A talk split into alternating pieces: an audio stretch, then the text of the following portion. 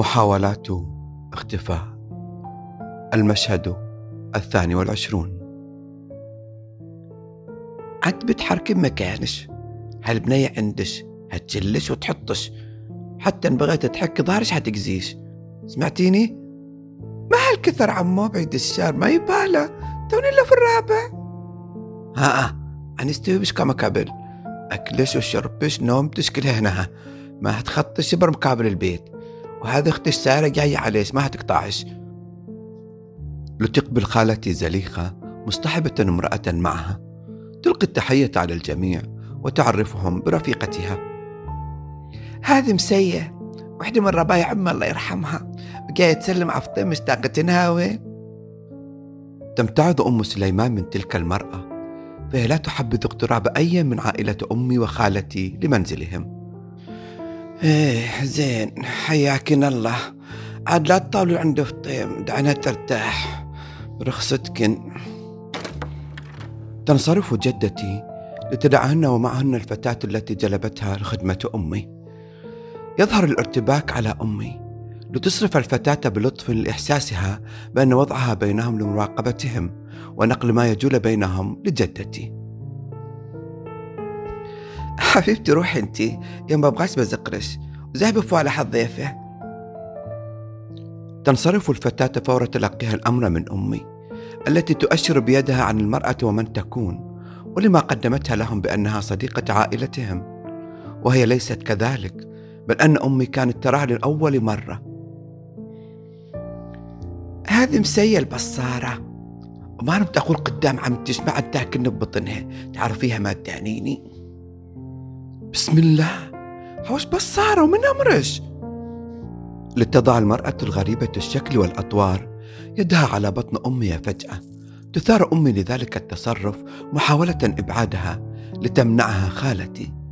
خليها على الأقل نعرف وش بتجيبي. دي بصارة ولا داية؟ ما عرفنا ليش. تنتفض المرأة لتبتعد بعض الشيء عنهما.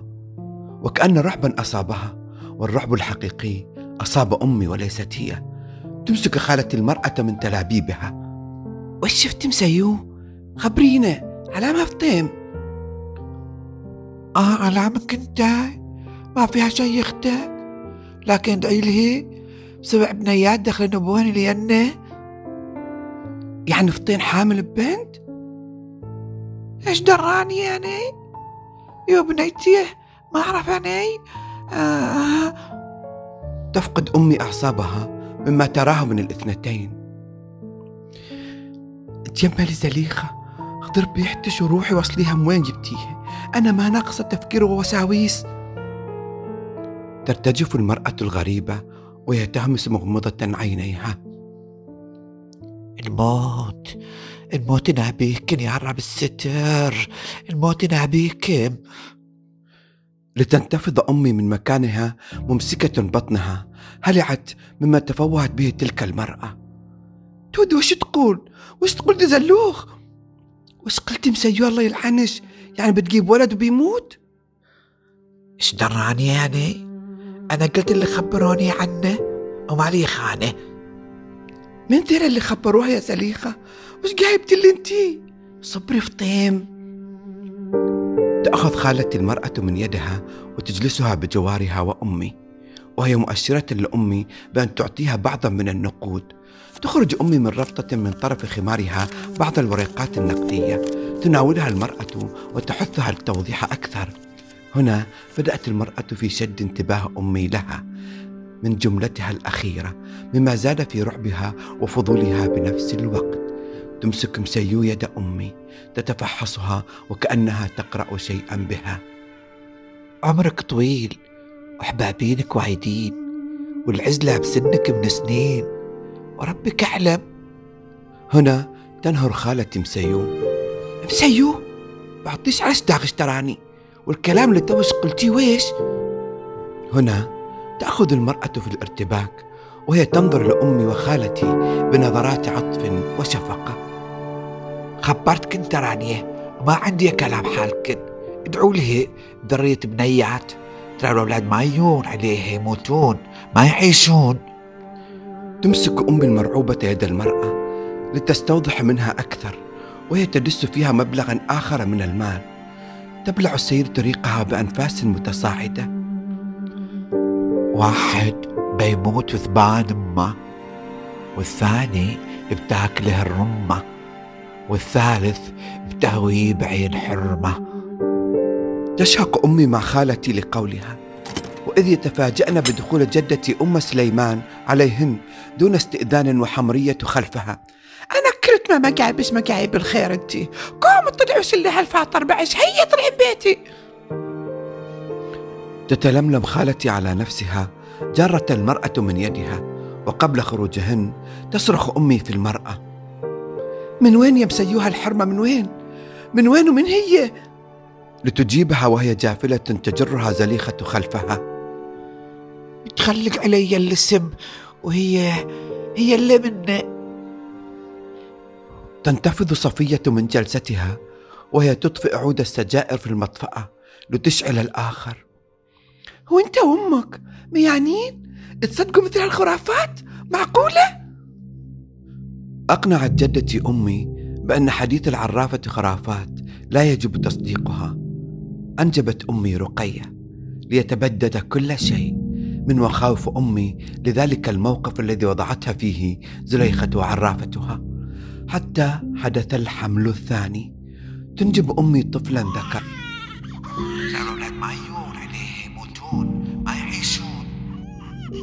كانت ولادة متعسرة.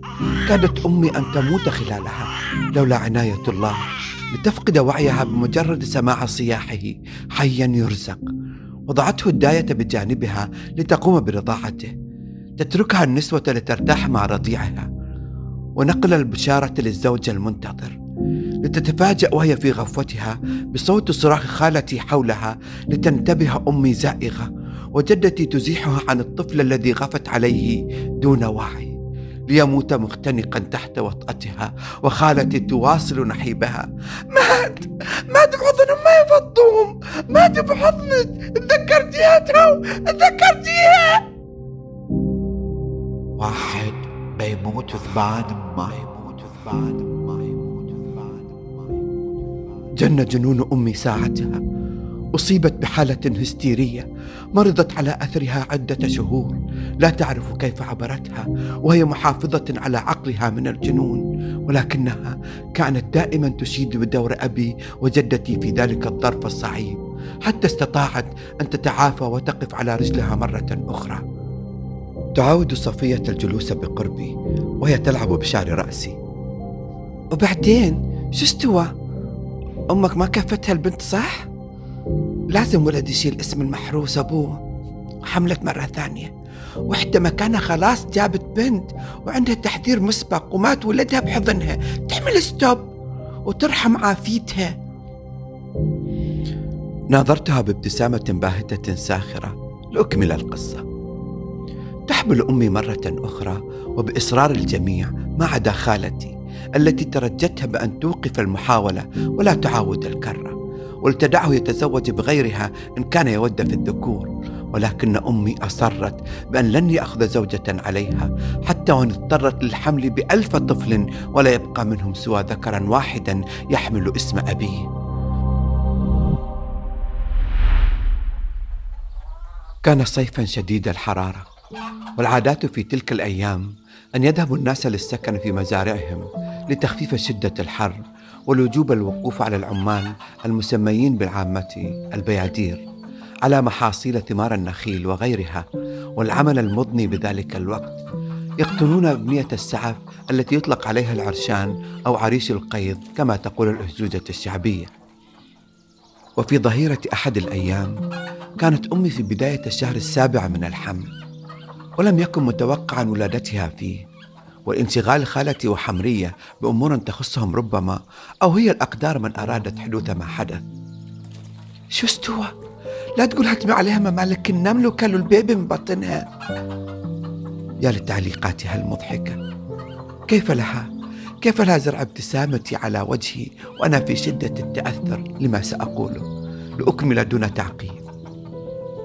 كانت أمي مستلقية في هدوء على مفرشها في العريش. وهي تستجدي المشبه وهي مروحة القش التي تلوح بها يمنة ويسرة بيدها ببعث بعض هواء ينعش روحها المتعبة من ذلك الحر الشديد.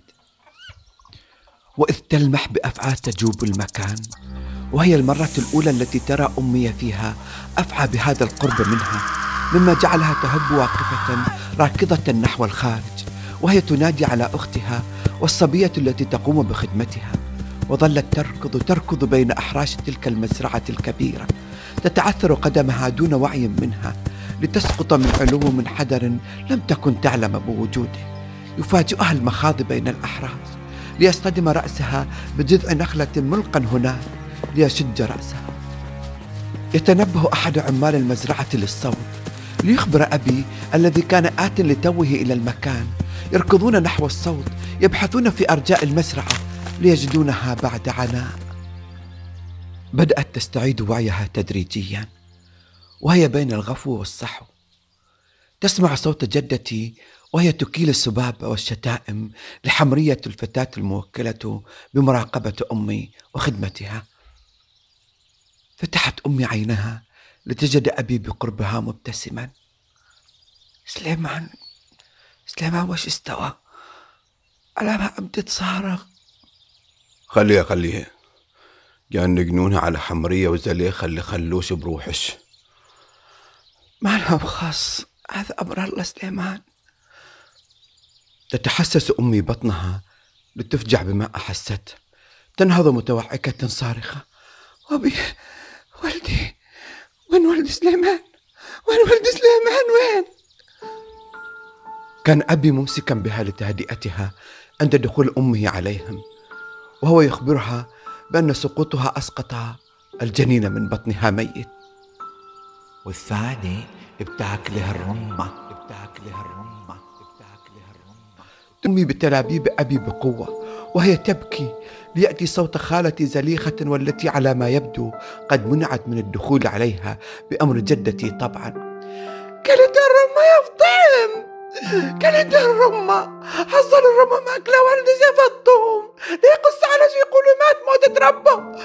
الرمة كلتها كلتها لتنهض جدتي راكضة لها وتدخل معها في عراك شرس. يفك العم عبد الله والحضور بينهما وتؤخذ خالتي التي أخذت تصرخ تستنجد بأمي فتعود جدتي لأمي الصامتة. كلها منها. كلها منها اختش هي اللي طرشت حمرية بخار السح. وشلت عمرها والتحنت. ذا الكاصف والدينا راحت بعل اليوان السمان. مو يبغالهن وتتشوف حرمتك تعايبة مع سوناء أخذت جدتي تكيل التهم على الجميع. وبأنهم متآمرين ضدها وكنتها. أيقنت أمي يومها بصدق نبوءة العرافة الحقيرة رغم تأكيد الجميع لها بأن طفلها لم يمسه النمل. ظلت ملتزمة الصمت لفترة طويلة. تنوح بدمع صامت طفلها الذي دفن دون أن تراه تم إبعاد خالتي زليخة عنها نهائيا حيث أمر أبي العم عبد الله بأخذ زوجته والسكن بعيدا عن حارتنا ولو مؤقتا حتى تهدأ جدتي من ثورتها وغضبها على زليخة.